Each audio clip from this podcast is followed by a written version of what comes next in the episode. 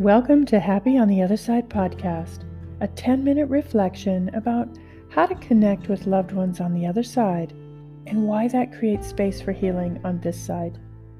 My name is Shawl Adams, and my son Levi transitioned to spirit in June of 2012. Over the years, Levi has connected with us in so many ways.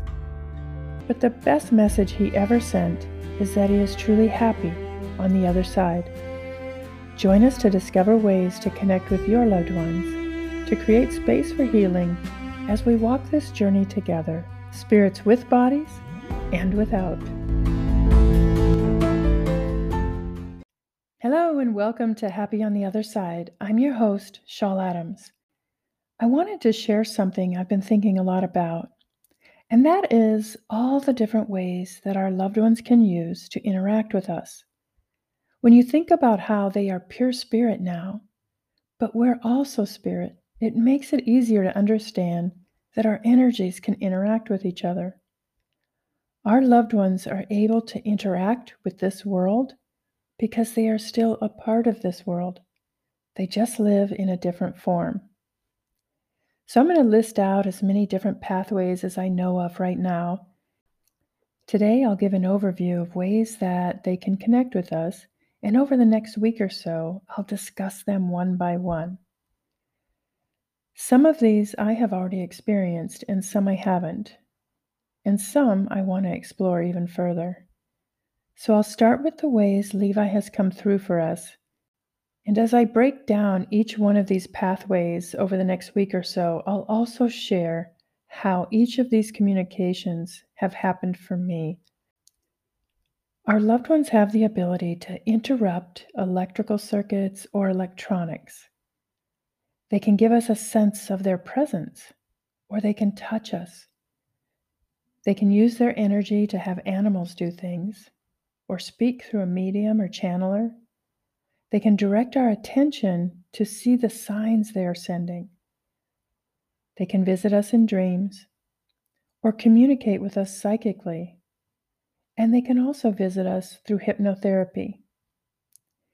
I've experienced all of these ways, and I'll share them, like I said, in the episodes coming up as I break each pathway down and we really kind of go deep into them. But here are some other ways that loved ones can show up for us that I haven't yet experienced, but I am working on them. They can show themselves physically. My gosh, I would love to see a ghostly vision of Levi. Nothing would give me a bigger thrill. Or they can give off a smell associated with them. They can speak so we can actually hear their voice, either internally or externally. Or they can even move objects. I'll continue researching other ways that they might come through, but this is a great start to the conversation of how our loved ones show up for us. And what I know for me is that being able to communicate with my son Levi, so document everything that you even think could be a communication so that you build a catalog no one can dispute. It will build your belief and it will build the belief of others around you.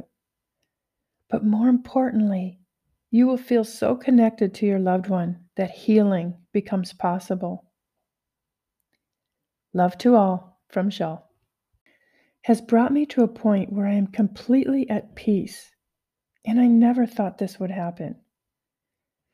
To me, it's as if Levi decided to do something with his life while he was still here that I didn't want him to do and was negative about. It would have had a negative impact on our relationship. So now, whenever I start to feel sad about Levi's transition, I just see him looking at me as though I'm not honoring the life he has now, and it pulls me right back up. This is such a powerful way to connect with him because it honors the fact that he is absolutely alive and well. He's still here. He is still here, even though his body isn't. And the same is true for your loved one.